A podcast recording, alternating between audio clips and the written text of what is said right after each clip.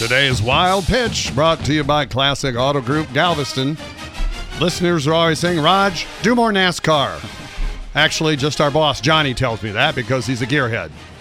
But a lot of people don't know the intricacies of auto racing, Dean. Oh, It's not just about driving around in a left circle as fast as you can.